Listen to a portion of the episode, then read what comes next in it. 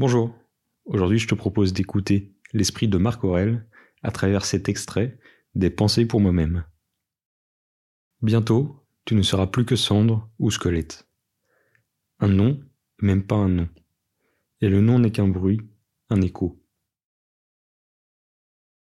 Les choses qui, dans la vie, sont les plus estimées ne sont que vide, pourriture, insignifiance, roquets qui se mordent, enfants qui se chamaillent, qui rient et qui pleurent aussitôt après. Quant à la bonne foi, la pudeur, la justice et la sincérité, elles s'en sont allées vers l'Olympe, loin de la terre, aux larges routes. Qu'y a-t-il donc encore qui te retienne ici-bas, si les objets qui tombent sous les sens sont changeants et sans consistance, si les sens sont aveugles et susceptibles de fausses impressions, si le souffle lui-même n'est qu'une vapeur du sang, et si la gloire n'est, de la part de tels hommes, que vanité. Que faire alors? Tu attendras avec sérénité, ou de t'éteindre, ou d'être déplacé. Jusqu'à ce que l'occasion s'en présente, que suffit-il de faire?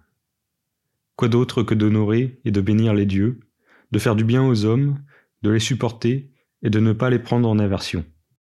Et aussi te souvenir que tout ce que tu vois à portée de ta chair et de ton faible souffle n'est ni à toi, ni dépendant de toi.